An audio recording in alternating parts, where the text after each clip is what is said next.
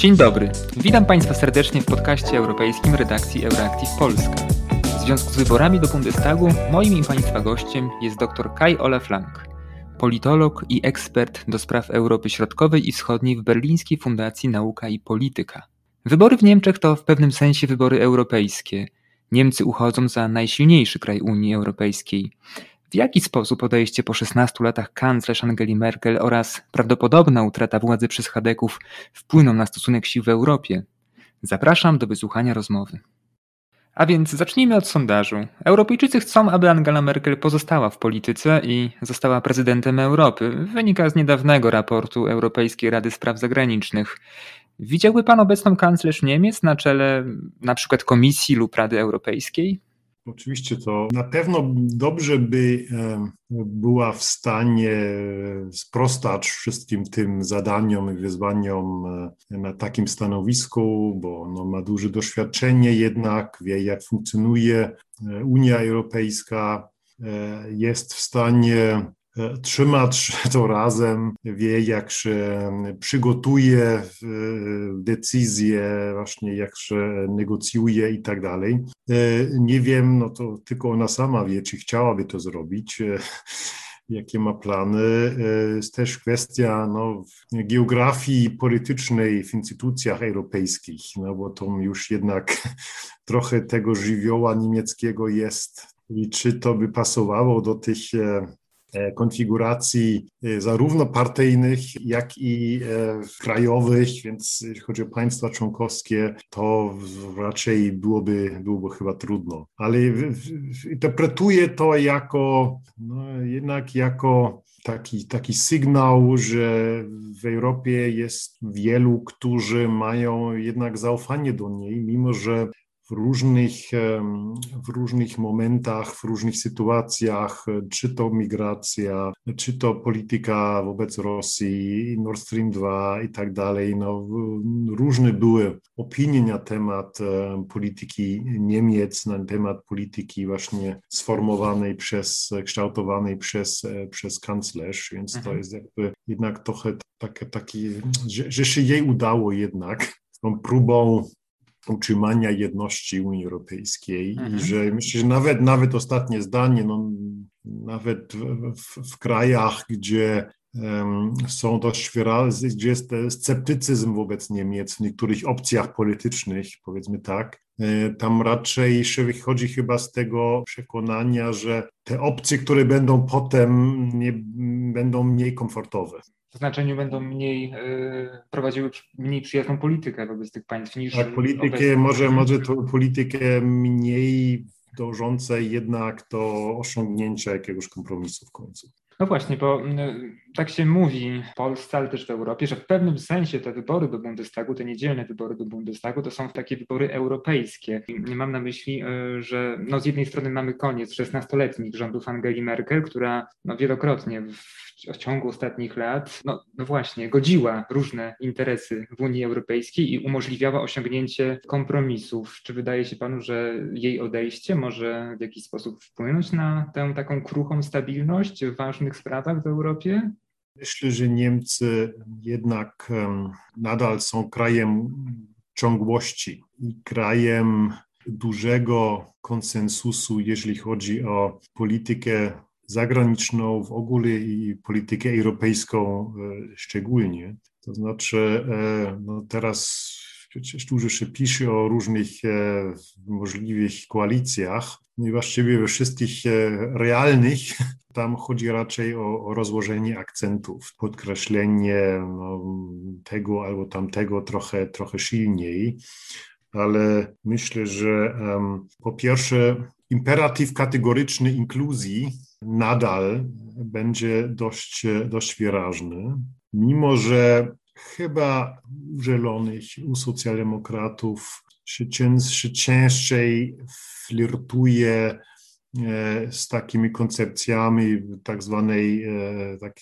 integracji zróżnicowanej, differentiated integration Europy różnych prędkości, takich, takich tworów. E, ale jednak wydaje mi się, że będąc w rządzie w końcu um, kierują się interesami Niemiec. I ten, te interesy są na przykład inne niż, niż interesy Francji albo z kraju, który bardzo sympatyzuje z tą, z tą myślą um, refondation, więc nowego początku, nowego otwarcia, może w węższym kręgu i, i tak dalej. Więc to, to jest na pewno jeden aspekt, który jednak będzie, będzie dość, dość silny w końcu, mimo że właśnie mogą, może być trochę inne, mogą być trochę inne, inne akcenty w niektórych tematach. Mhm.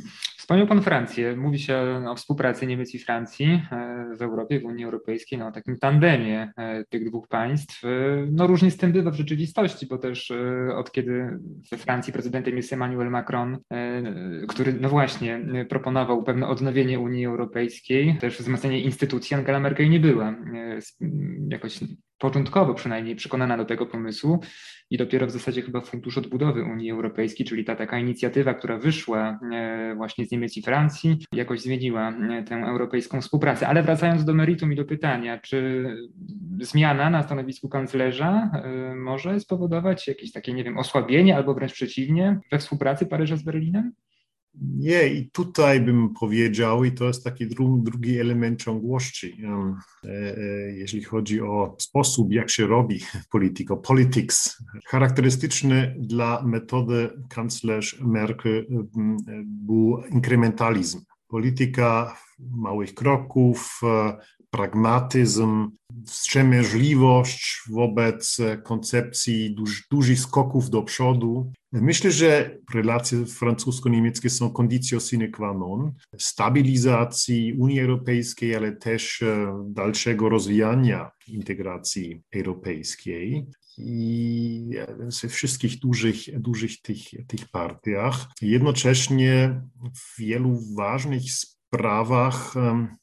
wiadomo, że no, jednak interesy są inne, więc tam kwestia mm, e, wzmocnienia tak zwanej economic governance w strefie euro. Tutaj na pierwszy rzut oka właśnie SPD i Zieloni jednak e, są dość otwarci jeżeli chodzi o, o Francję. Natomiast mm, czeka na nas przecież dyskusja e, o rozluźnieniu, o reformie reguł z Maastricht, więc e, powrót po pandemii do twardszej, bardziej zdecydowanej polityki konsolidacji finansów publicznych, albo czy nie, właśnie czy będzie no, potrzebna nowa, nowa elastyczność. Tutaj bym się spodziewał raczej pewnych, pewnych dysonansów francusko-niemieckich, zwłaszcza, że gdyby na przykład do tego doszło, że będzie FTP, liberałowie, że będzie minister finansów, z tej partii. Teraz ja spekuluję i nie chcę jeszcze teraz e, spekulować o, o koalicji rządzącej. Mhm. Więc e, może tam trochę będzie ewentualnie e, większa otwartość jednak na takie cząstkowe zmiany, wprowadzenie głosowania większościowego w niektórych aspektach e, polityki zagranicznej na przykład. Autonomia to... strategiczna na przykład? Przepraszam, że wchodzę w słowo. Tak, tam różne, różne, są, różne są przecież e, hasła, jak się, jak się to nazywa, tak? Czy to suwerenność europejska, autonomia strategiczna, otwarta autonomia strategiczna, jak się, jak się to mówi, ale to myślę, że to nawet nie tylko między między Niemcami a Francją, to raczej na ogół mamy teraz takie, takie, taką większą otwartość na to w takich, w takich dziedzinach nie stricto sensu dotyczących polityki bezpieczeństwa albo obronności. No tutaj jednak nadal Niemcy przecież są orędownikiem takiego euroatlantycyzmu i, i, i nie, nie opowiadają się za takim silnym e, e, neogolistowskim podejściem. E, ale inaczej, jeżeli chodzi no właśnie o suwerenność technologiczną, łańcuchy dostaw, e, inne formy redukcji tak, tak zwanej e, resilience, powiększenia tak zwanej e, resilience. E, tam chodzi raczej o to, na ile to będzie realistyczne, no, na ile na przykład gospodarka, przemysł to popiera, na przykład jeśli chodzi o te, o te łańcuchy dostaw i, i tak zwany reshoring e, produkcji na przykład, ale ogólnie wracając do, do, do, do, tych, do tych relacji francusko-niemieckich, więc jeszcze jedna uwaga o tym funduszu budowy. Mhm.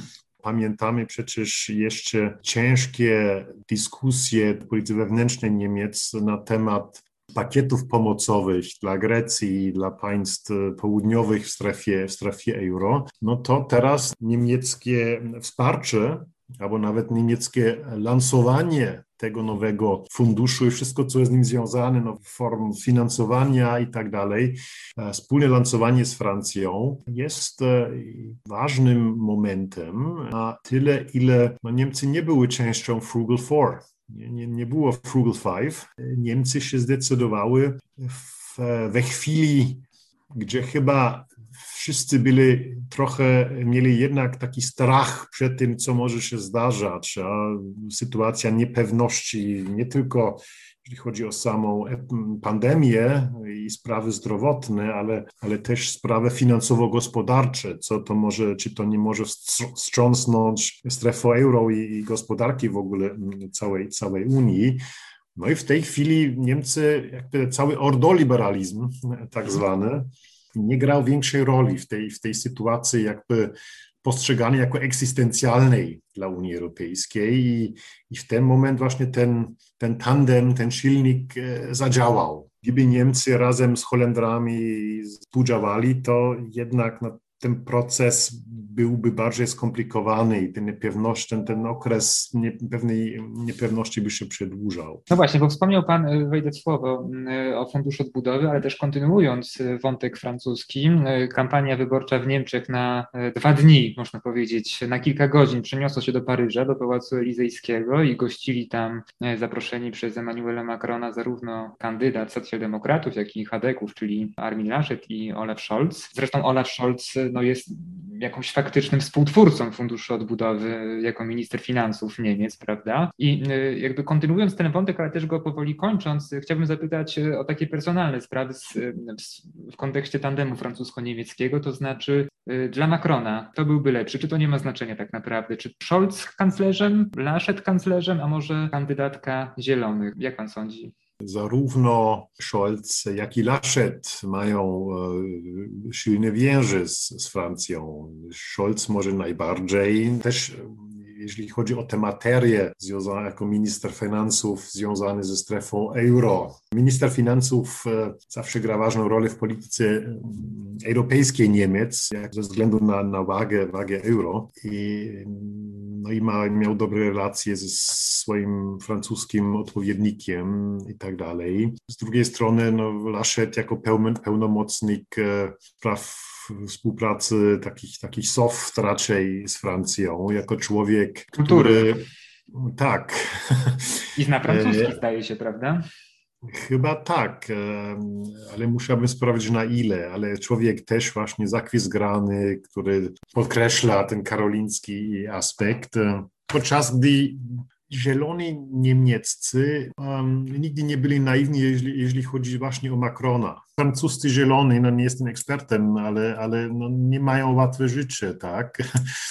Jednak każdy, każdy kanclerz i każdy minister spraw zagranicznych niemiecki chciałby no, bardzo szybko, jako w, nowym, w jakimś nowym rządzie, pokazać, że relacje z, Francją, z Francją są kluczowe i że przywiązuje do tego dużą wagę, więc w sposób e, widoczny chcieliby świadczyć o tym, że tutaj właśnie też istnieje, chcą kontynuować tym. Mhm. Więc e, e, zwłaszcza w takich czasach no, niepewnych. W, niepewnych. Natomiast ja bym powiedział tak, że w, w, Unii Europejskiej to nie jest nic nowego, bo to po, co najmniej od 2004 roku e, jest jedno takie trwałe wyzwanie dla Niemiec, jako tak, te, tego, tego semi-hegemona, tego centralmacht, tego central power w środku, w środku Europy, jak, i to też należy do dziedziny politics, jak organizować skuteczną politykę partnerstw. Więc kim są partnerzy Niemiec oprócz Francji? I Niemcy, ja to nazywam, to określam często jako chęć mimo że nie zawsze w optymalny sposób urzeczywistniane, prowadzenia polityki 360 stopni, europejskiej polityki 360 stopni i deklarowanej woli, i to właśnie też jest częścią tej metody kanclerz Merkel, e, większego zaangażowania średnich i mniejszych krajów członkowskich, co za czasów kanclerza Schrödera było widocznie zaniedbany. On bardzo silnie stawiał na współpracę na przykład e, z Francją i z Wielką Brytanią, z Chiraciem i z Blairem.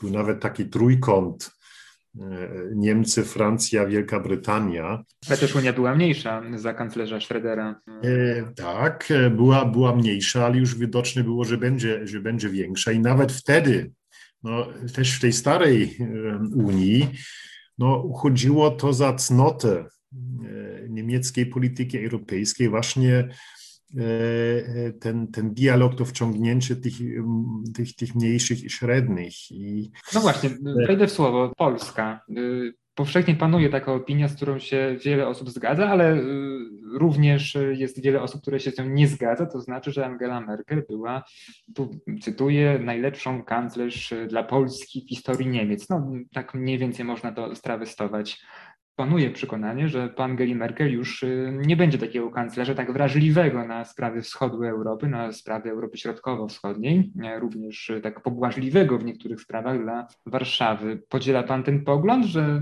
nowy kanclerz, nowy rząd, no jakby to ująć, y, będzie mniej pobłażliwy dla Warszawy w różnych istotnych sprawach, jak na przykład kwestia praworządności, transformacji energetycznej i wielu innych sprawach europejskich ważnych dla, dla całej Unii? Nie sądzę, bo w Niemczech interesy i stanowisko jednak kształtują kanclerza do wysokiego stopnia i na pewno będzie dużo komentarzy na temat tego, jakie będzie osobiste tło, jaka będzie socjalizacja polityczna takiego kanclerza w, przysz w przyszłości i co to oznacza na przykład dla Europy Środkowej, dla relacji z Polską. Tutaj myślę, że jednak nie tylko z powodu silnych powiązań gospodarczych, e, które niewątpliwie istnieją, mhm. ale też z przyczyn takich e, twardych, politycznych. Niemcy, jakikolwiek niemiecki kanclerz uznaje, że Polska jest partnerem bardzo ważnym, że jest nie tylko sąsiadem, że jest czynnikiem, który jest obecny w Unii Europejskiej w taki czy inny sposób i że nie leży w interesie Niemiec, ażeby Polska i, no i cała Europa Środkowa e, się, się dryfowały albo się marginalizowały, więc na pewno każdy niemiecki kanclerz chce pomóc Polsce w tym, żeby właśnie była wciągnięta do głównego nurtu, na ile chce. No i każdy też jest świadom tego, jak wrażliwe są te stosunki i jak, jak ważne są, jakie miejsce mają sprawy historyczne, że mogą, może być taki spillover polityki bilateralnej stricto sensu do spraw, do dialogu i współpracy polsko-niemieckiej w płaszczyźnie europejskiej. Mhm. Zostając w Europie oczywiście nadal i też być może w sprawach związanych z Polską, Pokusiłby się Pan na opinię czy próbę odpowiedzi na pytanie, kto najwięcej czy najbardziej może zyskać e, z przywódców europejskich, czy ewentualnie które państwo na zmianach e, w Niemczech po wyborach, e, bo one są nieuniknione i, i, i no mówi się, że być może Macron wrośnie na takiego europejskiego lidera, do czego aspiruje. Sądzi Pan, że to jest możliwe, że, że jakby, że tak się może stać? Nie, w końcu, w końcu nie, no bo bo nie zupełnie widzę, jakie te duże zmiany będą, tak? Bo no, jakie mają być w niemieckiej europejskiej, polityce europejskiej. Na przykład, dlaczego mają nastąpić jakieś nowe asymetrie w relacjach francusko-niemieckich. No, asymetria była na niekorzyść Francji, szczególnie w takich czasach E, największej intensywności mm, kryzysu w strefie, w strefie euro, ale potem się to trochę chyba bardziej znowu wyrównało. Jednocześnie Dlatego i tutaj myślę, że jednak no, nie tylko te, te, te, te, te kraje frugalne, oszczędne, ale też szczególnie Europa Środkowa ma duże znaczenie Stosunki francusko-niemieckie są kondycją sine qua non e, dalszego rozwijania integracji europejskiej, skutecznego funkcjonowania, ale Niemcy nie chcą być e, jakby wskazane tylko albo głównie na Francję. E, I, I, to jest jeden z leitmotywów, mi się wydaje, na rzecz dalszego angażowania szczególnie ropy środkowej i też tych krajów północnych, które może nawet w, tej, w tym całokształcie europejskim są mniej, mniej ważne, więc Piotr, Piotr Buras jakiś czas temu napisał, e, że Francja ma taką, ja to parafrazuję moimi słowami, e, strukturalną korzyść w polityce europejskiej, bo system polityczny jest bardziej scentralizowany, że prezydent ma silną pozycję e, w tym systemie politycznym i że może lepiej, no, że ma wolną rękę jakby. Natomiast no, w Niemczech no, mamy, no, ostatnio mieliśmy tą wielką koalicję, E, w ogóle jest decentralizowany e, system, jest federalizm.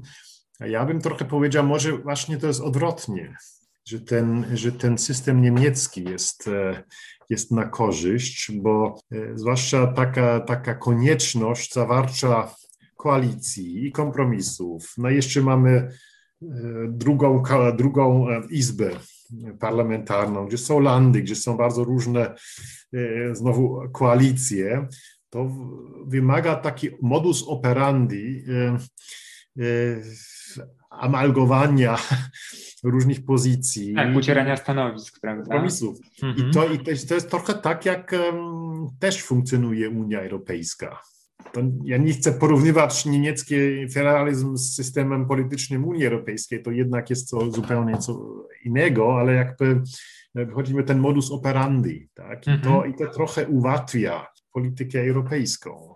Chciałbym zapytać, e, gdzieś zbliżając się powoli do końca, e, i też trochę pospekulować jeszcze w kontekście zielonych, bo e, nad Wisłą w Polsce, kiedy czyta się teksty o zielonych, no zaznacza się, że są tacy hmm, może nie antyrosyjscy czy antychińscy, ale prezentują bardziej zdecydowane stanowisko wobec tych państw, że podkreślają konieczność no, uwzględniania jednak na przykład praw człowieka w relacjach międzynarodowych. I tak się zastanawiam, bo już mieliśmy 20 lat temu, czyli mieliśmy w Niemczech oczywiście, ministra spraw zagranicznych Partii Zielonych, e, Joszka Fischera. Być może e, będzie podobnie teraz, ale jeżeli myślimy o polityce europejskiej, że tutaj raczej nie dojdzie do większych zmian, to w polityce międzynarodowej Niemiec coś się może zmienić w przypadku zielonego ministra spraw zagranicznych?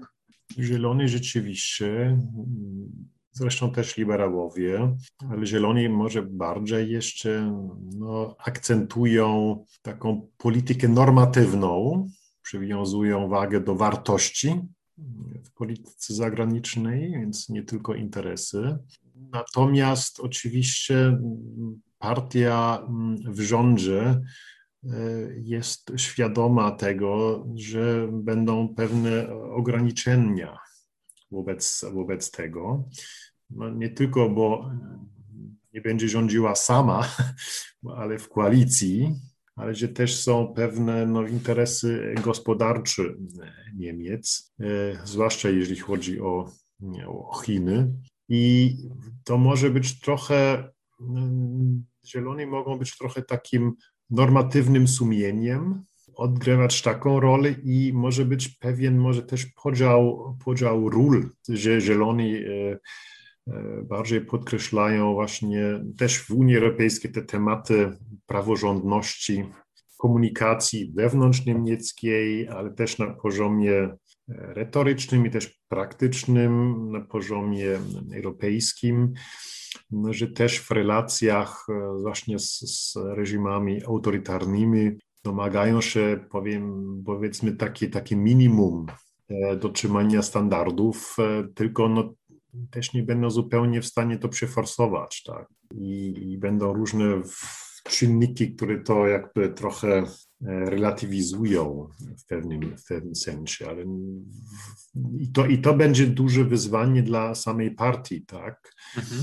E, oczywiście największym wyzwaniem będzie polityka klimatyczna, tak? bo to jest w końcu to, co, dlaczego bardzo wiele, dlaczego większość chyba wyborców głosuje na zielonych. Ochrona, więc ta, ta trady, tradycyjna główna kompetencja tak, ale zdaje się, że Zieloni w ostatnich e, tygodniach, bo może nie miesiącach, tracą nieco w sondażach. Pamiętam takie sondaże z maja, tak. chyba jeszcze z czerwca, że no, były sondaże, w których Zieloni prowadzili. Tymczasem obecnie są trzeci, wrócili do tego swojego stanu posiadania, czyli tych 15-17%.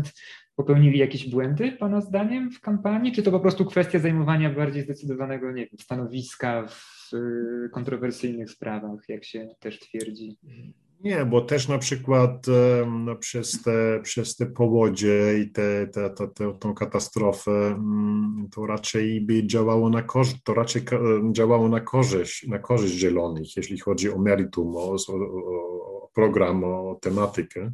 Tutaj na pewno media też grały pewną rolę, które na początku e, były zachwycone e, panią Baerbock. Później natomiast jakby nastroje się trochę, trochę zmieniły, tak, że bardzo rygorystycznie patrzyły mm, na, na nią I, i jakby z tego no, pojedynku, taki był przecież przez pewien moment przekaz, ja, że to jest pojedynek Laschet versus, versus Baerbock, no w końcu skorzystał e, Scholz nie, nie byli w stanie ten, no, to momentum, jak się mówi, utrzymać przez, przez, cały, przez cały czas. Natomiast wśród samych wyborców zielonych polityka klimatyczna jest oczywiście bardzo, bardzo ważna. E, I tam będzie kwestia, jak uzgodnić oczekiwania wyborców i dołów partyjnych e, no, z taką koniecznością zawierania kompromisów i pragmatyzmu. Mhm. I to trochę też będzie w polityce zagranicznej, z tym, że tam jest jakby sfera deklaracji, stanowczości retorycznej, no i kwestii już na przykład jakichś sankcji albo jakiejś, jakiejś warunkowości, jeżeli chodzi o handel, o kontakty gospodarcze. No I tutaj no, zobaczymy, na ile, się do, do, na ile się to da przeforsować. Zaczęliśmy od Angeli Merkel i proponuję, żebyśmy też Angelą Merkel skończyli, w pewnym sensie oczywiście, bo wiele można przeczytać e, i też usłyszeć e, od różnych e, komentatorów, polityków, jakichś takich wspomnień tego, jak zostanie zapamiętana Angela Merkel, jakiegoś dziedzictwa tych 16 lat rządzenia Niemcami, ale też obecności w polityce europejskiej. I chciałbym Pana poprosić również, jeśli to oczywiście jest możliwe, o jakąś taką próbę usystematyzowania tej wiedzy i też wyrażenia Pana opinii na ten temat, to znaczy jak e, zostanie zapamiętana przez Pana Angela Merkel po tych 16 latach sprawowania władzy w Niemczech e, i też obecności w Europie. Nie jest to łatwe zadanie, bo jednak jest to e, w kilku no tak. zdaniach, prawda, tak. niewykonalne ale, prawdopodobnie, ale...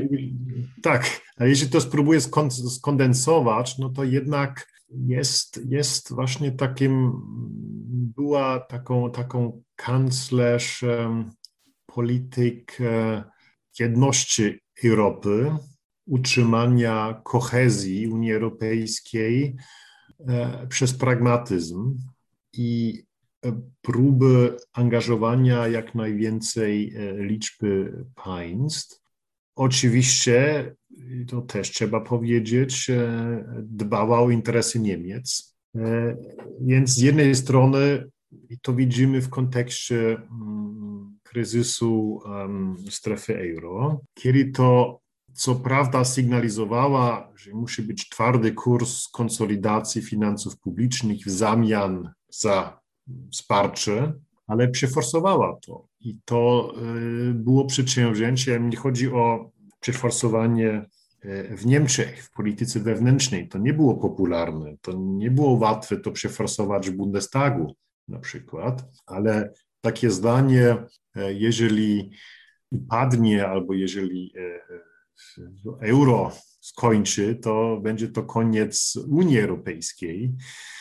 Było dość drastyczne sformułowanie, ale też dała do zrozumienia, że Niemcy, no, które oczywiście robią wszystko, żeby Unia Europejska się stabilizowała, są gotowe też stabilizować strefę euro i, i tam pewna, pewna gra wokół Grexitu wtedy, moim zdaniem, chodziło o to, żeby przekonać niemiecką publiczność, że musimy się zgodzić że musimy robić wszystko, żeby jedność, w tym przypadku strefy euro, było zachowane i że no, no były przecież pewne efekty tej całej polityki ratowania, tak zwanej, które były dość, są wbrew niemieckiej DNA e, i, oczekiwaniom niemieckiego społeczeństwa. Ja nie mówię, że to, że oczywiście, że to były dość dość jednoznaczne, że te programy też były, wymagały trudnych reform dla wielu krajów, no ale jednak polityka Banku Centralnego Europejskiego, bardzo niskie stopy procentowe tak dalej, no to akurat w Niemczech no i to widać też, że wielu, wielu, wiele osób to, to odczuwa, jeżeli patrzą na, do swoich kont lokat w bankach e, na przykład, jak się to ma do inflacji i tak, i tak dalej. Mhm. Albo drugi przykład, no, polityka sankcji wobec Rosji, które wcale nie są, nie są popularne, były popularne w, w, w kręgach biznesowych, ani, ani w dużych częściach społeczeństwa i jednak się forsowała te sankcje w Niemczech i w ramach Unii Europejskiej, mimo że też wiele, wielu krajów członkowskich było przeciwko, więc, e, więc tak, ale prawda, były też, ja to nazywam zawsze takie chwile, chwile unilateralne. Mhm tak? Związane 2015 z, rok na przykład? 2015 e, tak zwana energiewende, e, która nie była też skonsultowana z sąsiadami, mhm. Nord Stream 2 oczywiście, co trochę u, niektórych krajów wywołało taki, taki dysonans, niezadowolenie że w Niemczech panuje taka retoryka europeizmu, multilateralizmu, E, e, jednocześnie no, jednak momentów, gdzie Niemcy robią swoje, bez uprzedzenia, uzgodnienia z, z, wielu, z wielu innymi, że jest też takim czasami taki aspekt, że, że Niemcy bronią twardo swoich interesów, gdzie czasami jest taki aspekt normatywny niemieckiej polityce zagranicznej, który, który utrudnia, więc cała, cała i już kończy z tym. I to e, może mniej w w relacjach polsko-niemieckich, ale e, raczej też w relacjach z Francją gra pewną rolę. No, współpraca w dziedzinie bezpieczeństwa i obrony. Tak, że tam niemiecka wstrzemięźliwość, niemiecka awersja wobec wysłania Bundeswehry po misji zagranicznych i to będzie jeszcze mocniej e, e, po Afganistanie oczywiście. E, takie ten rola niemieckiego parlamentu. No i z drugiej strony to już jest jakby bardzo ważne dla Polski znowu, no, kwestia wydatków na obronę 2% dla NATO, więc jakby kultura strategiczna Niemczech i jakby taka, taka, takie silne zakłotyczenie w społeczeństwie, może mniej w elitach albo w security foreign policy communities, ale, ale w społeczeństwie, w opinii publicznej, że no, uniknąć konflikty, musimy się dogadać nawet też z Rosją i że e, wydatki na obronność to jest coś złego, musimy raczej, jesteśmy raczej soft power i nie hard power i to też wzmocniło wątpliwości dla niektórych, Polsce, w Europie Środkowej, raczej no, czy Niemcy, jeżeli chodzi o NATO, twarde bezpieczeństwo są partnerem, na którego można polegać. We Francji raczej, czy Niemcy będą skutecznym partnerem, jeżeli chcemy pogłębiać europejską obronności i, i tak dalej. Więc mhm. i to, i to, to przetrwało też w tych, w tych w latach kanclerz Merkel oczywiście. Więc zarówno w polityce wewnętrznej, jak i europejskiej, którym mimo wszystko było, był silną stroną przez, mhm. przez cały czas. Znaczy, nie przez cały czas. Były, były chwile, gdzie to właśnie zachwiało. I to jest zaufanie. Ilustruję to na przykładzie właśnie polityki mm, finansów publicznych.